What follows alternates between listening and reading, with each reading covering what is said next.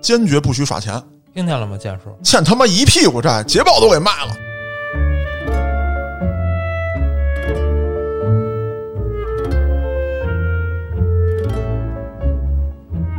二零零八年六月二十二日的凌晨，瓮安县公安局幺幺零指挥中心接到报警，说是西门河啊，这个有一女生跳河了，请求出警。幺幺零指挥中心到达这个地方之后，发现一问题，这帮警察匆匆忙忙的来了，嗯而且接到的报案也是有人跳河，他们却没带打捞工具。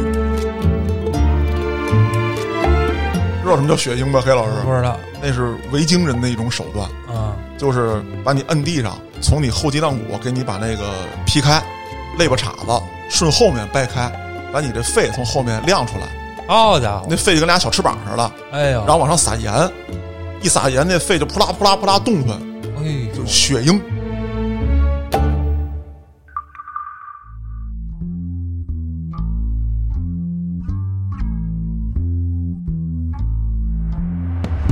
欢迎大家收听《后端案内人》。如果您有比较离奇的案件，愿意和我们分享，可以在微信公众号中搜索“后端组”，里面有小编的联系方式，您可以通过小编加入我们的微信群。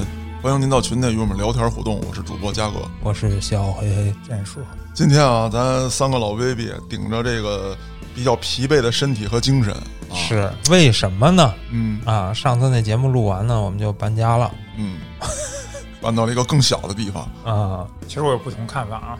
嗯现在核算下来，其实也没有变得更小，我们的共享空间变得更大了。啊，对，是有茶室啊什么的，哎，对对对，大楼道，我操，还漏水，哎嗯，大公共厕所，真啊是牛逼！咱们的空间是增加了。对，公摊面积变大了啊，啊还有一点不得不说的啊，就是我们原来那个生活条件确实艰苦了一些啊，原来那个位置非常的寒冷，然后现在这个地方又变得非常的炎热。炎热不至于吧？那你这儿待的少，然后那屋又干又燥，我已经买了加湿器了。那嗯说明暖气好使要说到那暖气啊，这个房其实是啊比较老一些的房了。啊。对，然后对佳哥，你不确定，赶紧把我插回来 吗？不是，我已经接不上话了，我操！我觉得咱们今天难道是要聊一期房产中介的案子吗？不是不是，能不能听我说话？我操！我就是想告诉大家，以后再也没有说楼下开门这件事儿。啊，对对对，这是一个重点啊！楼下的门以后是常开放的，我们楼下已经有大爷了，有门卫大爷了，我们现在，啊，我们有两个门儿，一个门儿是院儿门儿啊，哎，另外一门儿是卖五粮液， 你看啊，又不小心的把你透出来了。现在我们还带院儿，呃院儿里可以免费停车。黑老，你是租了一个别墅吗？哎，别闹，胡说八道啊！咱们好好聊个案子吧，已经有好多听众骂咱们了，开篇就蛋逼，我操！无所谓。有些人说了，听的就是蛋逼。哎，对，那不爱听你可以倒过去，无所谓啊。嗯，反正倒到哪儿我也不告诉你。 哎，对啊，那咱们别这么欠啊，咱们还是说说案子。今天拿来这个案子呢，还是黑恶势力系列的，嗯，但是今天这个案子比较特殊。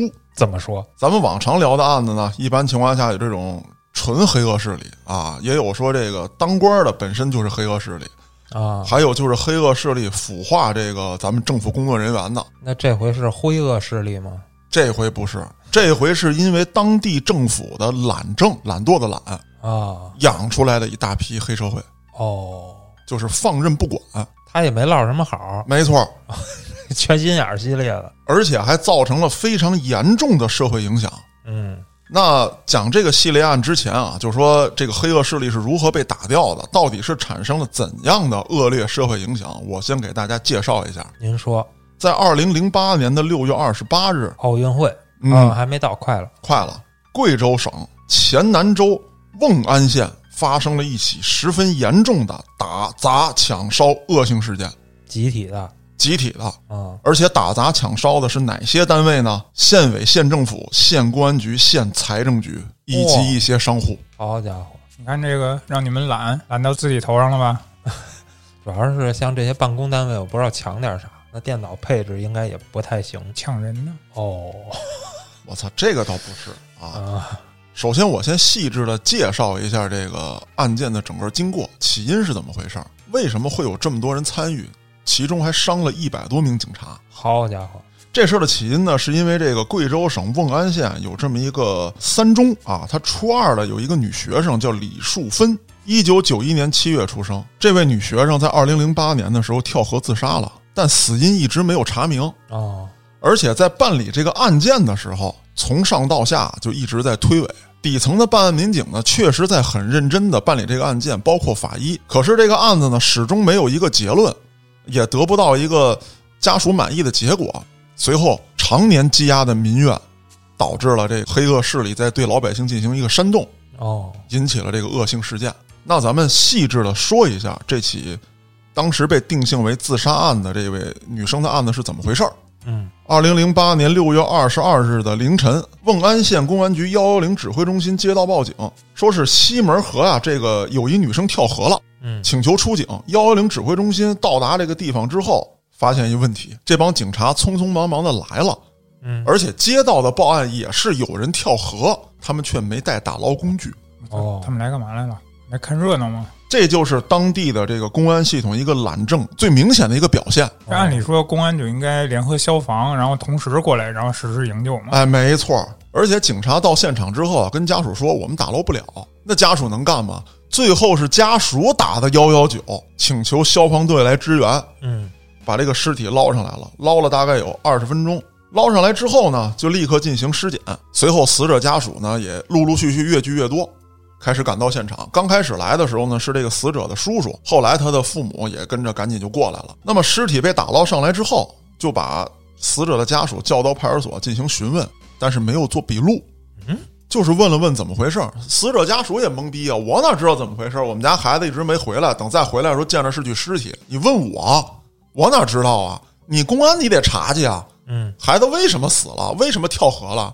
再有就是女孩的身上发现了几处轻微的擦痕，家属就觉得呢，这很有可能是他杀，比如说被推下河里。但当时办案的法医还是非常认真的，法医确定这是投河之后河水有这个流动嘛，哦，啊，跟这个包括河岸啊、河基啊，以及河里一些石头剐蹭，以及打捞过程当中有一些剐蹭造成的。嗯，死者呢是肺部积水，这个是明显是淹死了，淹死的，对，不是说先给弄死，然后抛尸在河里了。那就肺里没有水。哎，对，但是家属仍然不认可自杀这行为，说我女儿学习很好，也比较有前途的一个姑娘，为什么会自杀呢？嗯，就请求说要进行第二次尸检，这次尸检就得解剖了啊，你得看看里面到底怎么回事儿。嗯，解剖了之后，法医说呢，说我们现在咱这个县公安局啊没有相应的检测设备，我需要取走女孩的内脏，哦，到上级机关设备设施技术比较牛逼的地方，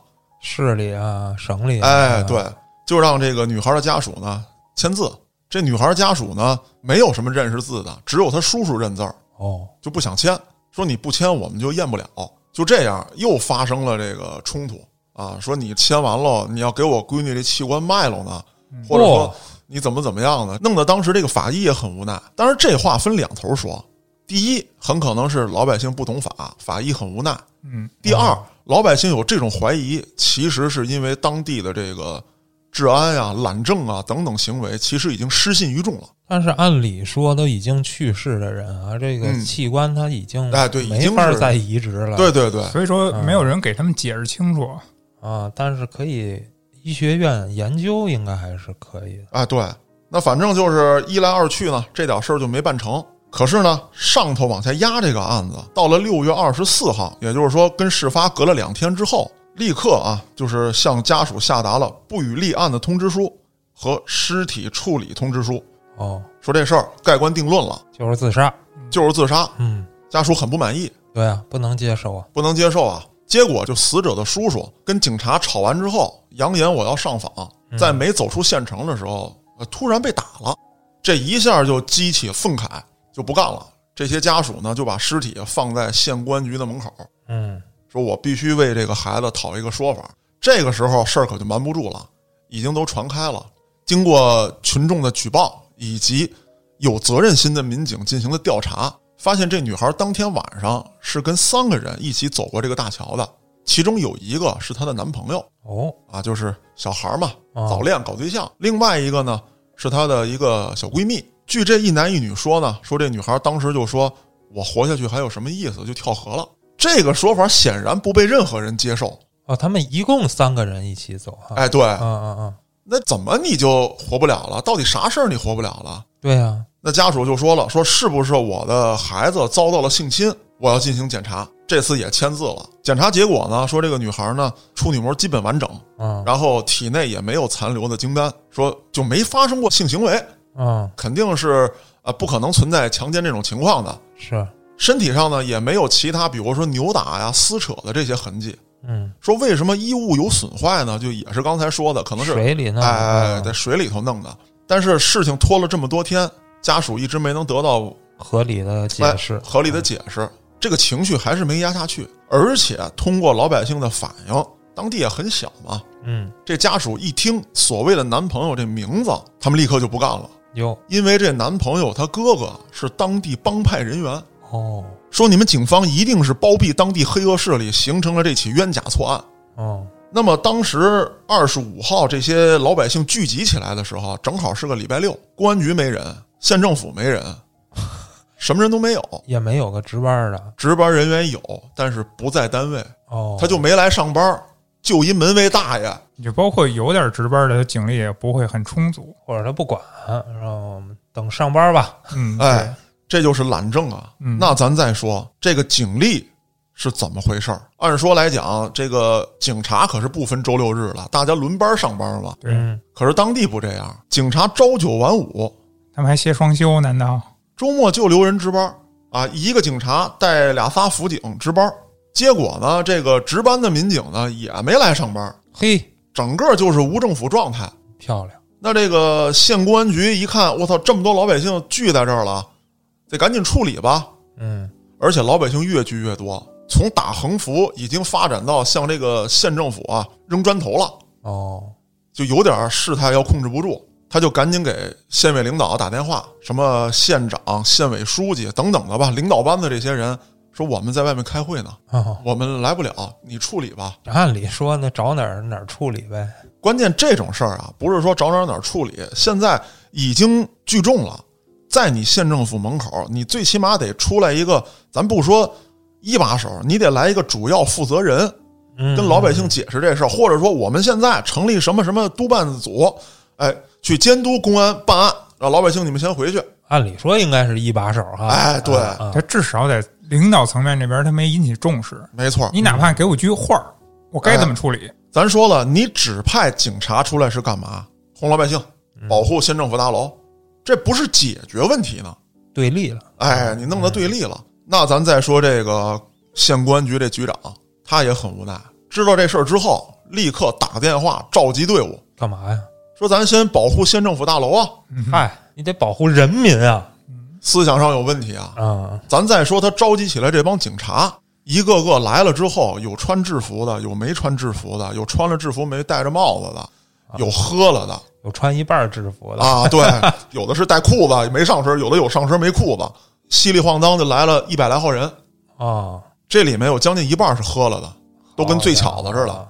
那之后来了一百多号人，没法去，为什么呀？没有防爆设备。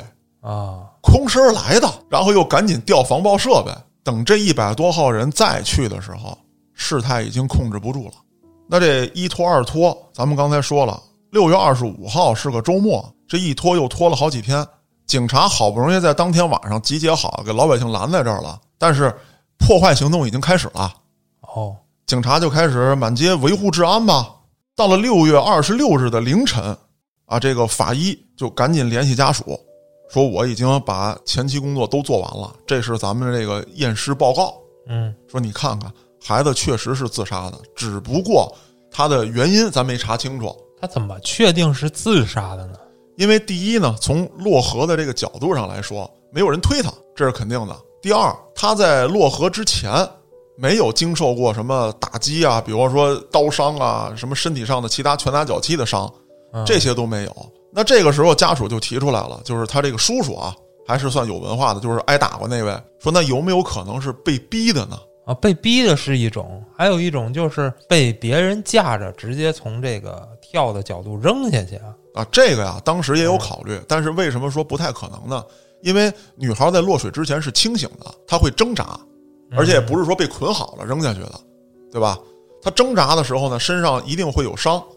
再有呢，这几个孩子做不到让一个小女孩以一个自由落体或者说自然跳河的这个方式落下去，他们不知道应该是什么角度嗯啊，所以说这个也被法医否定了。只不过说现在大家纠结的就是说他为什么要跳河？当时有一个传闻，说是什么呢？说有一个黑老大的女儿跟他是同学，学习不好，想抄他考试卷子，这孩子不让他抄啊，然后啊威逼他或者怎么怎么样，导致他跳河。另外一种说法呢，就是他交的这个小男朋友可能要跟他发生这个性行为，他不同意，啊跳河了。那由于这个事情呢越拖越久，始终在县一级领导级别上面呢就没有一个对老百姓满意的答复啊，也没什么作为啊，没什么作为。你把所有事儿都扔给底层的办案民警，事情发展到这样一个程度，已经不是几个小警察能去解决的了。嗯，那按理说当事人，咱就说那个小伙子是黑帮的嗯，啊，咱就不问他。嗯但是闺蜜应该是站在这姑娘这边的吧？对，当时也找到这个女孩了。嗯这个女孩呢，现在来说很有可能是受到了一定的胁迫跟威胁。哦他刚开始第一次到公安机关去问话的时候没有记笔录，那么第二次啊，他再去公安机关记笔录的时候，是否与第一次完全一致，已经找不到任何证据了。咱们只能说，他第二次去录的时候说的是我们三个人走到这条街啊，然后这位姓李的这个小女孩，就这个死者嗯啊，说心情不太好，一直很压抑、很抑郁。啊说我跳下去是不是就能解决所有问题？说她这个男朋友哄了一阵儿之后，因为也是小孩儿嘛，烦了就不想哄了。嗯然后这个时候女孩儿扑腾跳下去了。跳下去之后呢，这俩孩子先跑了，然后害怕打了电话报警，又通知了家里人。啊，这男朋友也不爷们儿啊，一个小屁孩儿，我是操！吧？这要嘉哥也得扑通也得下去，啊，对啊，是吧？那按嘉哥这说法，这死亡的成因其实也解释得通啊。理论上来说呢，也解释得通。但事情发展到这一步啊，其实参与进来的人为的已经不是说弄清楚小女孩是怎么死的了，当然她家人是为了啊，是这个目嗯的，其他人。就是拿她当了一个突破口或者发泄口。我长期对你们当地的这个政府不满意，对公安的呃治安不满意，然后才造成了这样的群体性行为。被他们给点燃了，这我能理解啊。但是嘉哥这里边我有一个疑问，嗯，就是当初他舅舅被打这件事儿，到底是一巧合还是谁做的？这个不可能是巧合。嗯，你想啊，嘉哥前面都铺垫了，对，煽动群众是有幕后黑手的，那可能就是他们去打的。对，打完之后呢，就让人觉着好像是警察哎不让你去，所以对，所以这件事儿呢，整体上来看，那就是一个有阴谋、有组织的行为。对没错儿。我现在比较感兴趣的就是这幕后黑手，他颠覆了，他煽动了，他想得到什么？嗯，他想得到一个哥谭市，混乱。哎，想 得美，当然了，幼稚、嗯愚蠢。 too young too simple 啊，那咱们就借着这个六二八事件，说说背后的这个黑恶势力。嗯，那主要煽动老百姓的这个背后黑恶势力呢，叫做玉山帮哦，名儿不错啊，啊。玉山是一个地名，它呢是离瓮安县西北二十里的一个小山村，山多地少，但是矿产丰富。大概从一九九四年、一九九五年左右的时候，有大量广州的、福建的老板啊到这儿来采矿。那个时候啊，这个玉山帮的雏形就已经慢慢建立了。起初他们干嘛呢？因为这些广东啊、福建啊这些老板啊，他是从外地过来的，有钱，有几个贴身的这个小弟嗯，但是呢，有一些当地上的事儿他不太会办，或者说也不好自己出面。哦，就要雇佣一些人。玉山帮起初呢就是这样的角色，一些社会闲散人员，地本来就少，我种地又挣不了几个钱，老大们、老板们给我钱我就干。那这些人在一块儿拿了钱呢，也不干好事儿，吃喝嫖赌抽，嗯这是肯定要占全了的，替人家看场子，呃，看赌局啊，给人家老板吓唬吓唬大车司机，嗯啊等等的，就干点这个事儿。那到了一九九九年，卢宝森、韩波加入了这个组织，而且当时呢，也在组织内部进行了一次洗礼，把一些不太听话的，他觉得要以后给组织惹事儿的人，埋了哎，啊，你说对了， 趁矿嘛。哦扔矿山里。哦，就是现在我们已经捧出一个新大哥了，这大哥叫李发之，呵服不服这大哥法制啊，这儿这名儿都有点别致啊？对啊，服不服这大哥？不服是吧？咔嚓扔山沟子里，好家伙，然后定下帮规，嗯，咱们他妈排座次哟，啊！当时主事儿的叫十哥会，大哥的哥哦，十个大哥，啊啊，嗯咱们这十位哥哥是主事儿的，真是通俗易懂啊，是社会。就特别符合他们的文化水平啊啊。这十个大哥呢，那为首的就甭说了，李发之，啊排在下面的就是卢宝森、韩波，就相当于什么呢？这个李发之就是朝天王，啊啊！这俩一个宋江，一个吴用，而且立下帮规，就是黄赌毒必须沾不许沾，哦， 还有点道德底线 啊。不是道德底线。啊为什么不让沾毒？当地有贩毒的，我的帮派成员如果沾毒品，那立刻就会被这些贩毒的控制，是，那就不是我的人了。嗯啊，主要也没有人那渠道，哎，那怎么办？说这帮人已经吃喝嫖赌这么长时间了，强制戒毒，我们自己办戒毒所，怎么办呢？说你看这大山沟子里没有？这牌子上写着啊，神农架戒毒中心。咣叽一脚丫子踹进去，找十个练拳击的大汉，一人拎一镐把子，只要看你一吸溜鼻涕就一顿抡，好家伙，直接打好，打不好就让你永远离开这个世界。硬核戒毒，那咱们再说这个赌，这些人你想想，原来拿了钱之后没正事儿，那就老去赌去对啊，不赌干嘛呀？啊。说咱们现在开始啊，谁也不许沾。为什么？说你们这帮人一旦出去赌去，万一欠了高利贷呢？高利贷债主要逼你们，你们还是什么都干得出来，会影响我们这组织。啊，这个必须给我戒了，而且兄弟们之间坚决不许耍钱。听见了吗，建叔？哎，还有黄呢，点你呢，建叔你啊！别说黄说黄，咱赌还没说完呢啊，欠他妈一屁股债，捷豹都给卖了。啊说这赌有人他按耐不住啊。你想啊，他们那会儿啊，大概到了九九年、两千年的时候，啊就是看矿山呢，啊，给老板看矿山，他枯燥啊，闲得蛋疼啊。对呀，我操，钱也不少，咱耍耍吧。斗地主啊，要我我得一人配一个 PSP 你这已经脱离时代了，哥，我操，现 在怎么来个 Switch 啊？我那会儿，差不多啊，九九两千，对啊，有也这就东西 PSP，是是是我忽略了时代，我没有大局观，不好意思，嗯那这帮人呢，在矿山的时候就偷偷玩儿。说有一回，这个卢宝森带着俩巡查小组的，哦我他妈突击检查一下子，啊一踹门，我操，在这打扑克呢。说扑克多少张？啊，五十多张啊，行，把他给我拴他妈在山洞里，手里有几张牌，给我在山洞里待多少天？我操给你送吃的，给你送喝的，不许出山洞，矿井啊，那里头，啊我操，人出来之后都你妈疯了那不叫山洞啊，那就是矿啊！对，井，就矿井，对跟啊，那个关禁闭差不多了。比关禁闭还可怕，关嗯小黑屋我就啊不见天日。我操，你说咱要玩一跑得快，我剩两张还好，这要刚抓一把，或者说打双生，刚他妈抓完牌，我操！你说弄一 PSP 多好，我跟真你说是那会儿要买一代，我估计也就几百块钱。 也没准人老大到时候看看你那 PSP 按电量算啊，待几天我操，那最起码不耍钱啊，啊对？吧？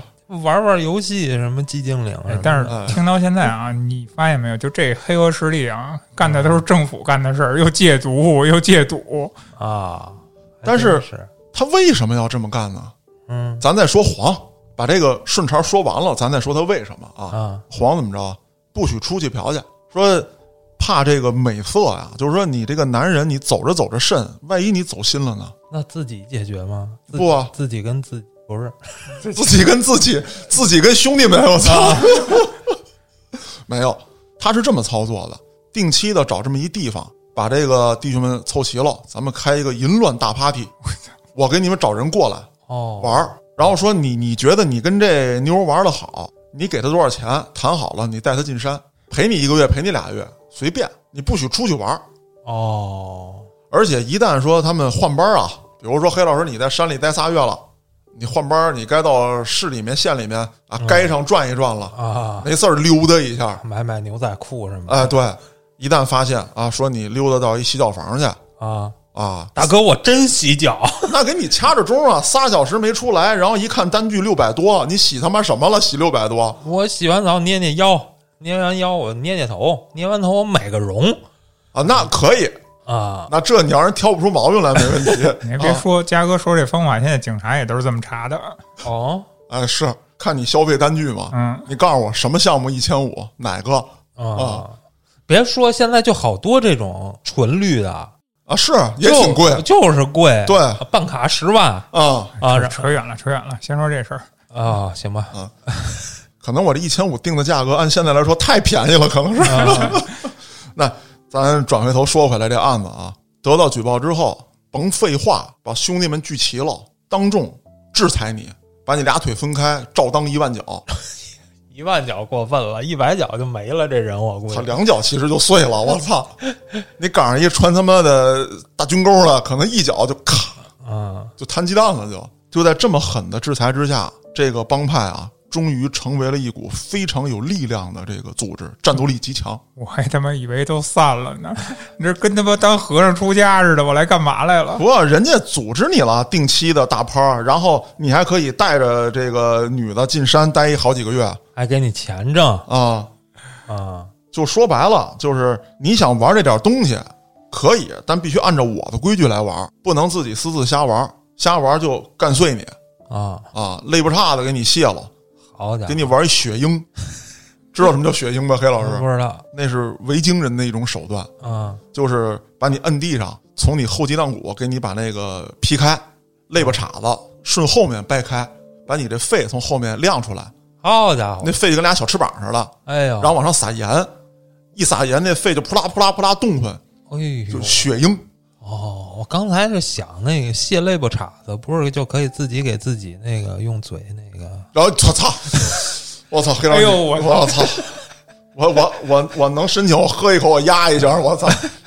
那咱续着往下说啊，他们经过这种呃洗礼立下的规矩，惩罚很严格，效仿《水浒传》一样排了座次，等级森严。到今天这一步，那可就不能光看场子了，看山就不行了，我得弄矿，啊？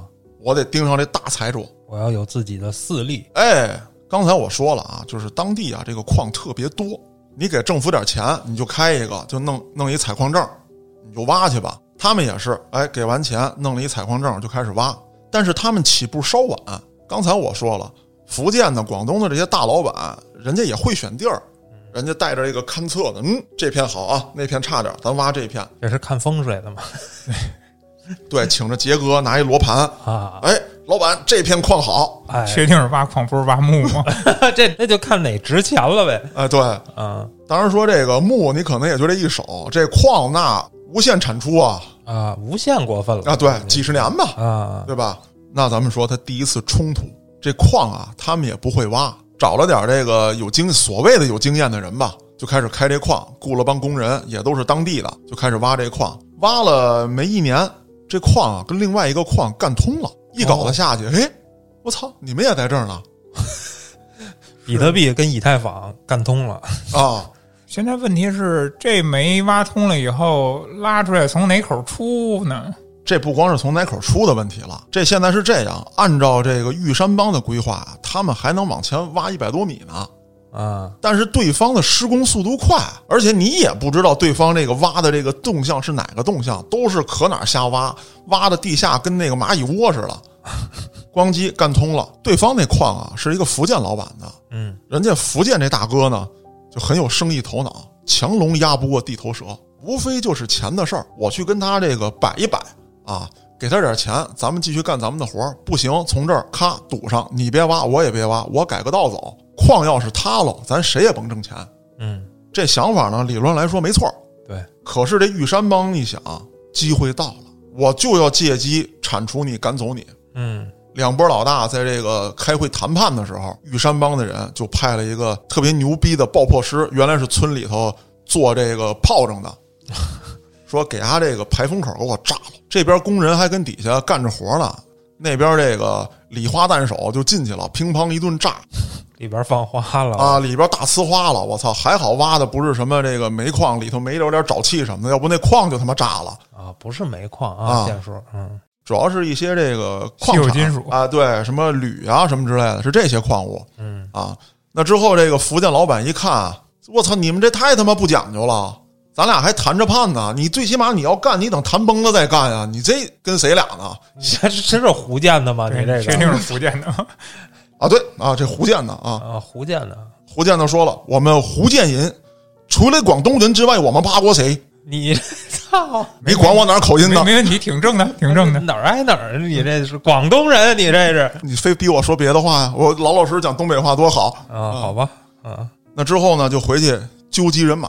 这玉山帮呢一想，你想纠集人马，嗯，门儿也没有啊。你上福建纠结去啊？那之后呢，还没等他们约好呢，啊，这个胡建人就说了，按照规矩来嘛，我们找一个地方，嗯我们码一码。然后这个玉山帮就说了，你他妈是跟东北学回来的吧？啊 还他妈找地方码一码，今天就码了你。啊谁拉人都不好使，两拨人一顿打。你想啊，对方虽然说有钱有势，但是还是那句话，强龙压不过地头蛇。玉山帮就是当地人啊，那在人数优势上头，对不对？再加上这些人经过恶魔般的、地狱般的这个洗礼跟训练，非常有组织纪律性，哎，昨儿被踹过蛋，已经没有弱点了， 对是吧？啊，别踹了，都交了，我操割掉吧。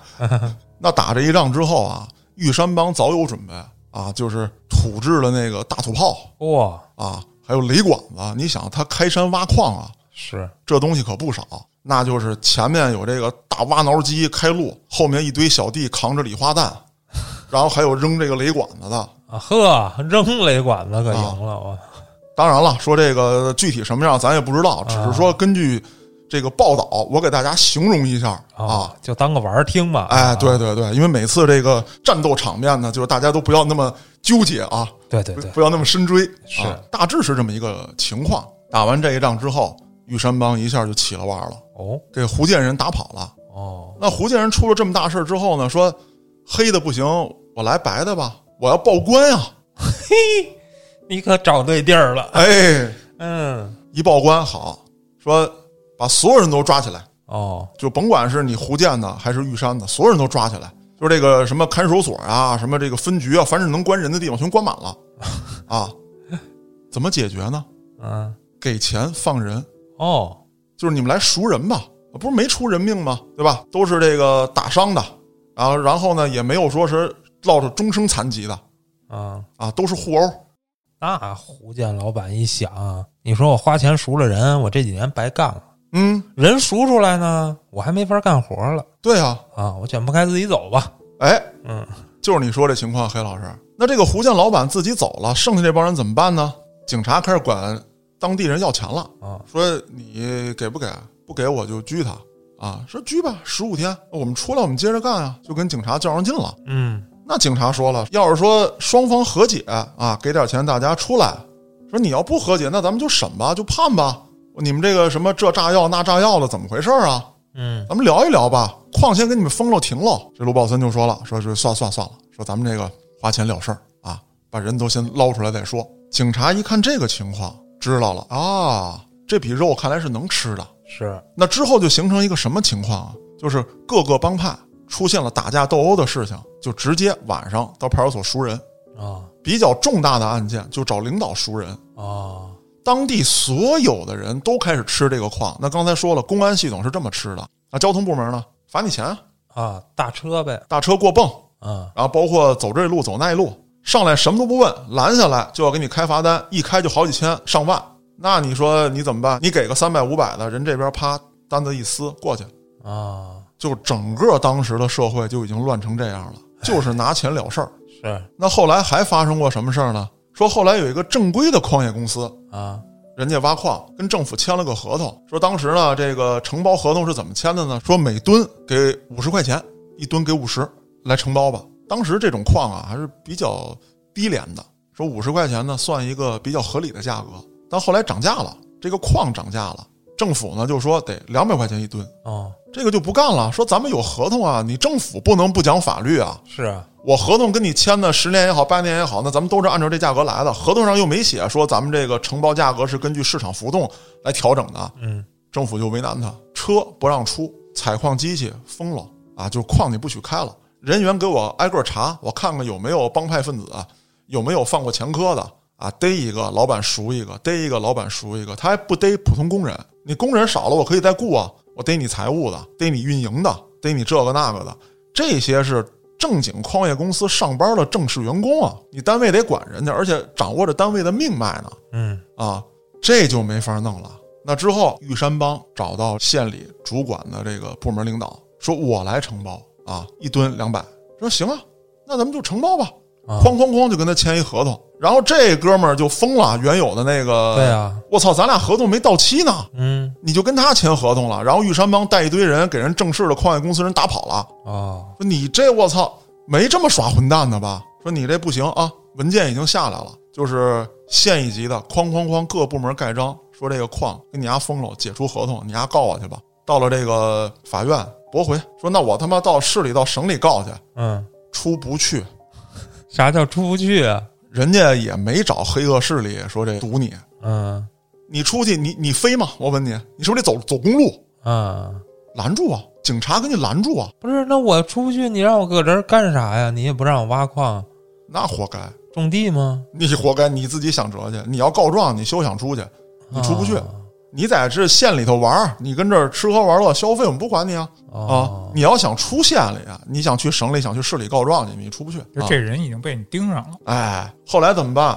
逼着你签了一个同意啊，什么什么这个放弃啊，这个放弃等等的。那行，你走吧。真的是说一下把这地方就给控制住了。那你想啊，咱们说了，这个外地的大老板，还有正规的矿业公司都是如此，老百姓得什么样？那还有好日子没好日子？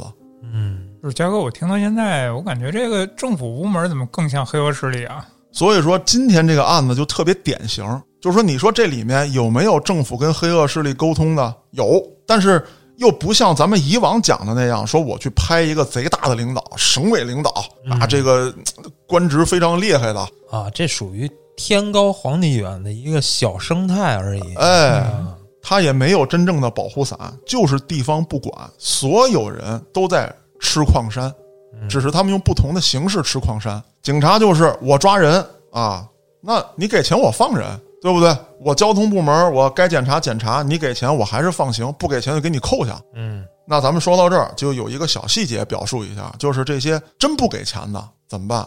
车给你扣下拍卖，然后呢还卖车上的矿，特别便宜。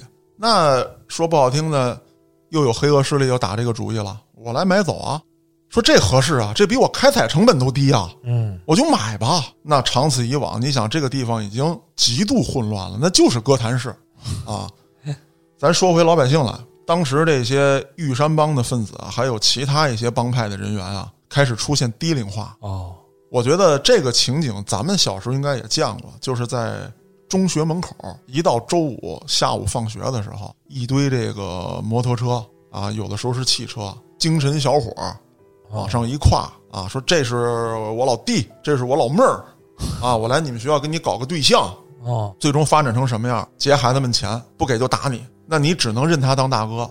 你这个大哥也就是这个街溜子嘛，啊，精神小伙儿，借着他的名号，你再去管别的同学要钱啊，啊，你当个学校里的小霸王，外面有点小势力，你欺负别的同学，啊，慢慢的，那你说这学校还待得下去吗？有的家长没办法，就是得天天接孩子。那有的家长呢，就说会给孩子身上放一点钱，说你别挨揍，遇到劫钱的你就给他，那会不会有的家长觉着，哎呦，既然咱们这儿都这样了，你还是加入帮派吧？会有的。啊，也会有这样的，就是可能父母也不怎么着调，你这孩子学习你也学不出来，啊，你跟他们没准还能混点钱花。是，所以说，就是正道就已经被当地的黑恶势力还有政府的这种懒政行为撞歪了，就没有人觉得我走正道应该是对的了，这是最可怕的。那咱们再说，在这个背景之下，难道就没有出现像这个哥谭市警长以及像蝙蝠侠这样的人物吗？嗯，有，哦，那咱们讲讲，说有这么一个老民警啊，咱们给他代号叫老李。这个人呢，不能说他全名啊，因为人还在。老李呢，带着俩徒弟，还有一个辅警。这老李呢，已经五十岁冒头了，眼瞅着再干几年就退休了。啊，这俩徒弟呢，是警校刚出来的，二十郎当岁，还有一个辅警也五十多了，快六十了。好家伙，就这四个人艰难啊！拯救了哥谭市吗？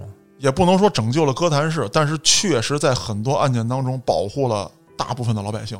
咱们一件一件说，嗯，先说在内部的难度。第一呢，咱已经说了，就是懒政嘛，啊，这个公安系统已经就是像得了癌症的患者一样嗯啊，没法弄了。那当地治安不好，县政府怎么做的呢？说我扩招警力，那很多人就是辅警也好，甚至一些正式的啊，有这个编制的民警都是社招上来的，这里面有大量的帮派分子。啊，这就是我把我这肿瘤再弄大点儿，哎，对啊，我还嫌自己死的慢，哎，变成一大肿瘤啊。对，那在这样的背景之下，在内部这几个人是困难重重，在外部你势力太小了，有很多时候啊，像比如说这块有一个帮派聚集地，你正在追一个，比如说偷包的、抢劫的、调戏妇女的等等的，你要是没追上他，抨击让他跑到这个聚集地里面，你们四个人不敢进去，嗯进去你们都出不来。黑灯瞎火的，那小胡同里头，啊谁照着你咣啷扔一砖头，你也逮不着，这都没法弄。那这老民警呢，就想到一个办法，说咱们抓不了，咱们就轰。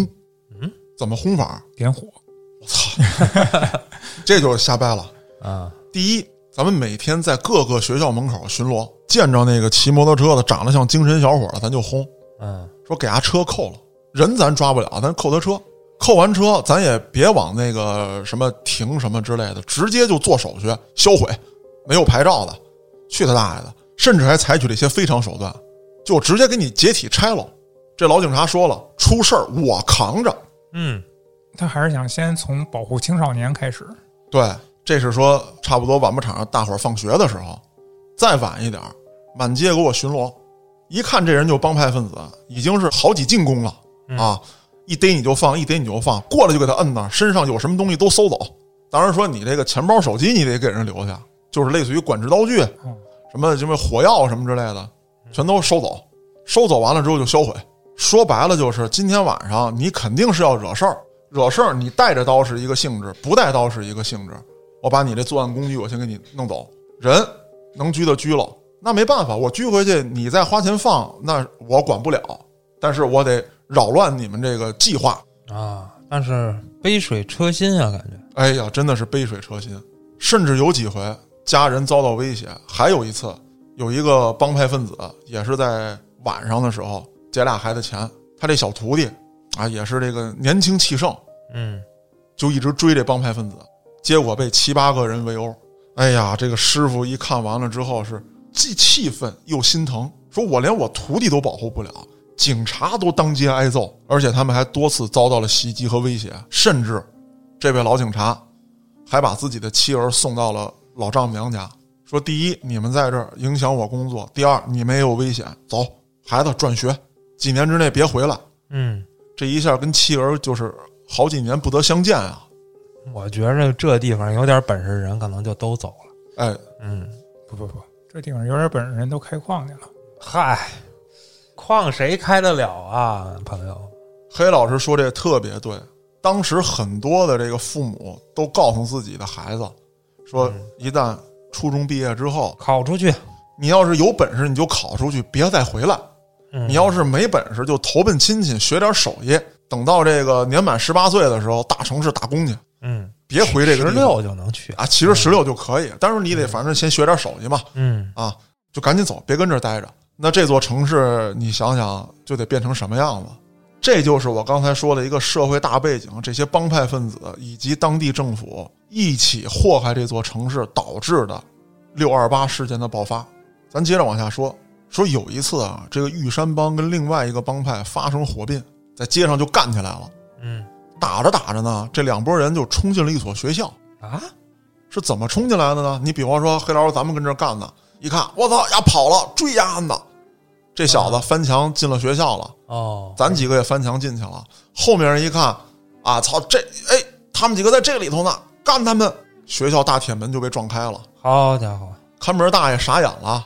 这个老师呢，一看，我操，来这么多帮派分子，啊赶紧把教学楼锁上。没来得及锁，这帮人就冲到学校里面来了。挨打的就是上里边躲着去，然后哎，追的就追进去呗。对，那咱仨追这个啊，对方帮派的追进去了，对方帮派一看咱仨也进来了，他又追咱们又进来了，然后咱们帮派的一看，我操，他们在那里头呢，咣又来了，好家伙，极度混乱。你想想，这一堆孩子，再加上老师，嗯那都文弱书生啊，是拢共有俩体育老师，然后还不在楼里，在那个体育室待着，然后这么多人，他们俩管不了什么用。嗯你还别说，人家老师还真挺霸气，这俩体育老师拿着标枪铅球冲出来了，让小混混给砍回去了。嗨，是不太趁手啊那个东西哎，对，啊体育组也没别的了，你嗯比拿俩排球强，最起码。哎对，不是你别排球啊，咱们那会儿扔那个什么实心球哦啊，这对对也比对排球强啊，对对对，嗯他这个还不像那个老美那块儿，你老美那块儿没准儿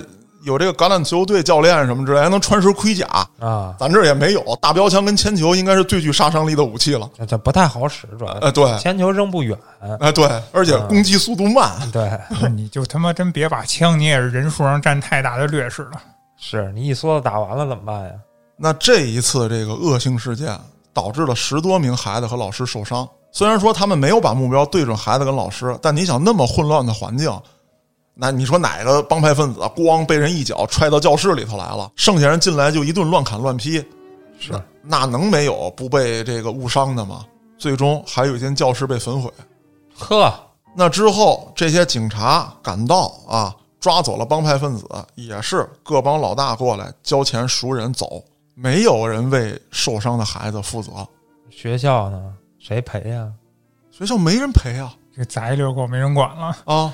我操，你知道我脑袋里想起什么了吗？就是那个日本那个叫什么热血高校铃兰高中，对，顶点那无非就是说，哎，留下两个，说顶包的，说他没钱啊！啊，这是他们俩组织了校长，我帮您打扫打扫卫生啊，打扫卫生可能打扫不了，说他们俩拘了判了啊啊啊，顶包了啊，对，顶包了，就这样呗。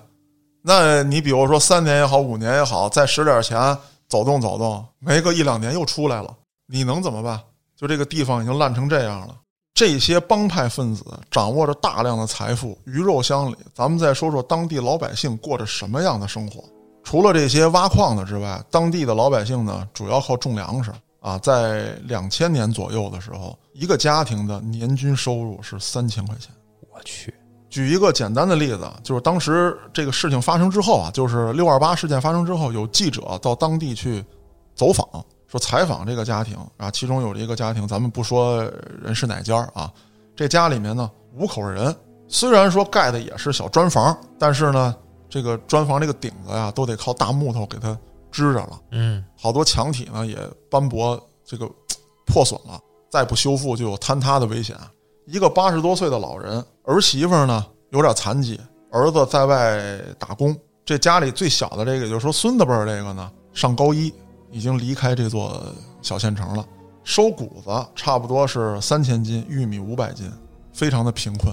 像他这样的家庭，在当地非常非常多。那政府呢，就要了一笔这个就所谓的扶贫的钱，嗯，扶贫的钱呢，并没有按人头发到这些老百姓的手中。嗯，采取的什么样的方式呢？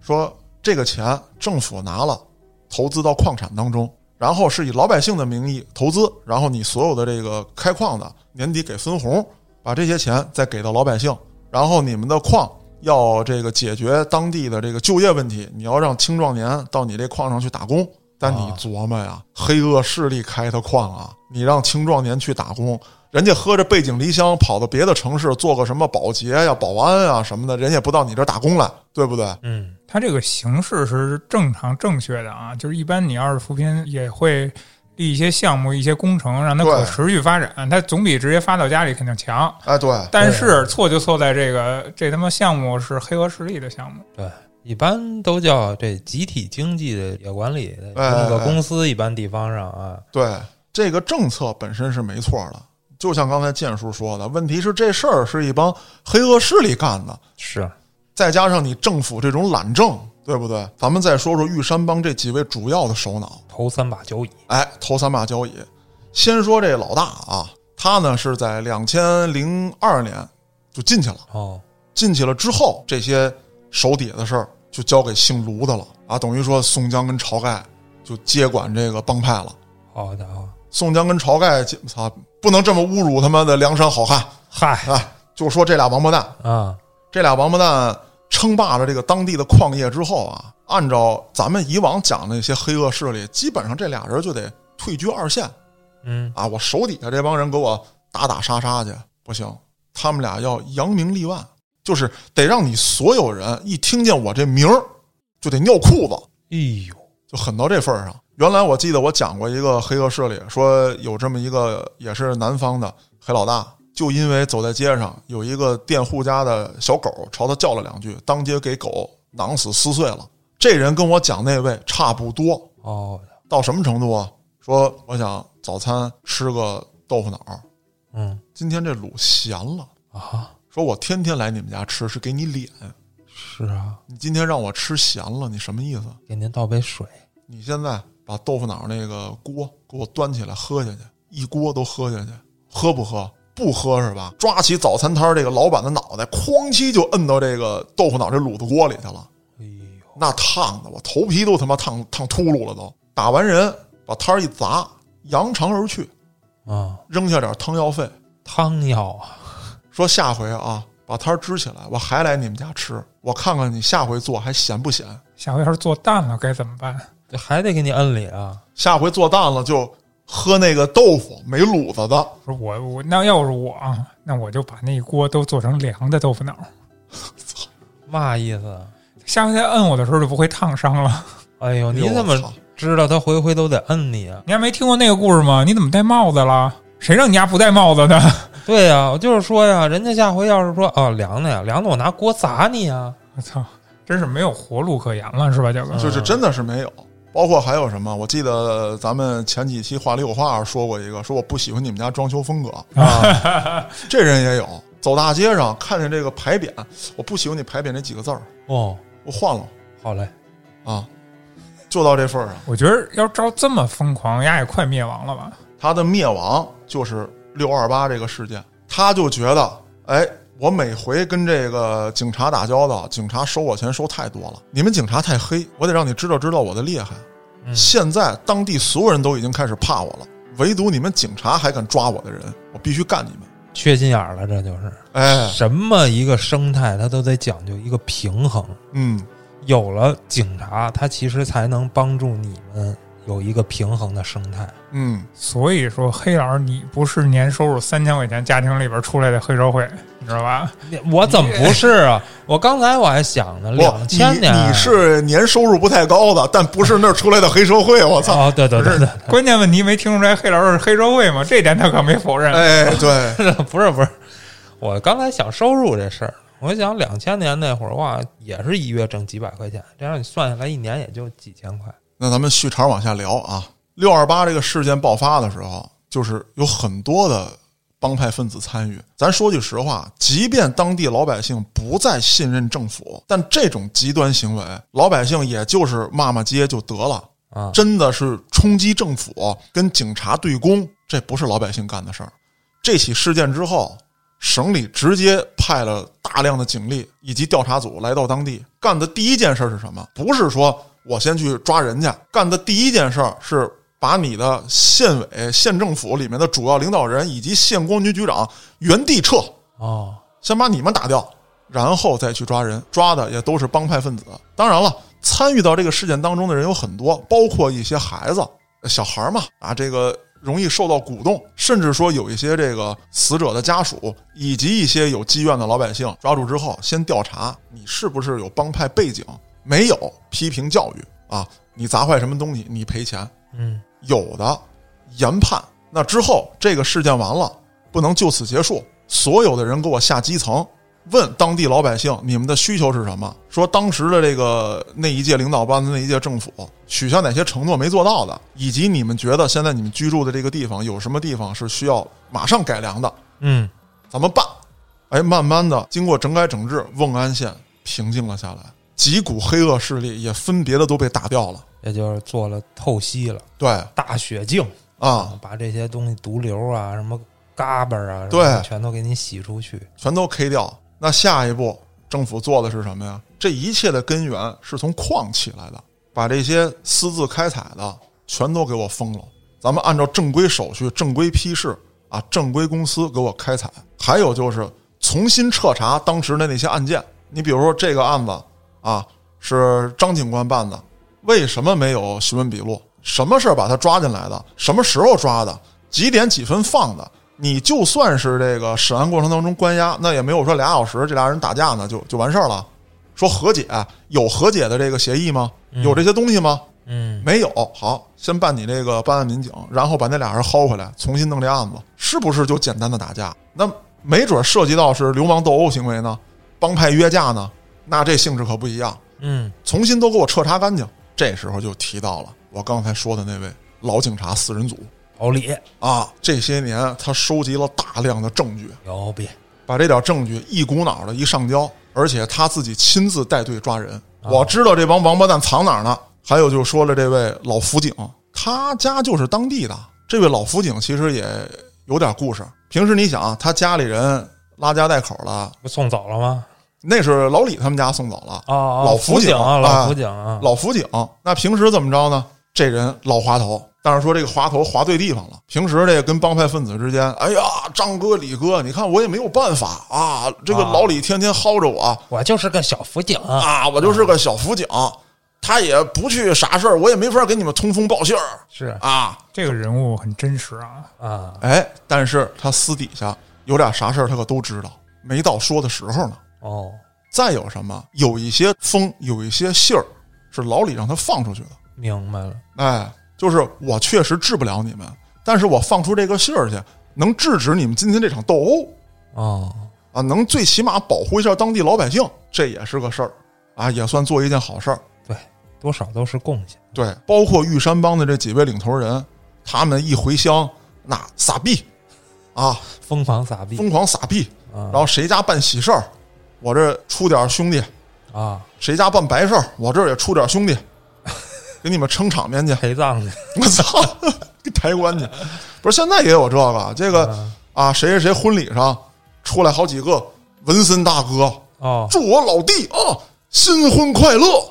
牌面是吧？排面，他们也是啊，走排面去。那好，哎，这时候这个老辅警就琢磨出这点事儿来了，说，哎，说原来谁谁他们家结婚的时候来了二十多个社会人，啊，他们家跟社会人一定有关系，说查查吧，你查他们家婚礼录像去乡亲们都知道。啊，那呢，这个老辅警啊，在这底下这个一提供线索，这个老李把收集到的这些资料，再加上两个他这个徒弟一顿猛抓啊，带着新来的这个警力们，就把当地啊基本上连根儿给拔了。牛逼，那今天的这个案子呢，也就先讲到这儿。这也是我做了这么多期案内人以来，我觉得非常具有特点的一个案子，就是懒政滋养了黑社会。那好，我是主播嘉哥，咱们下个案子再见。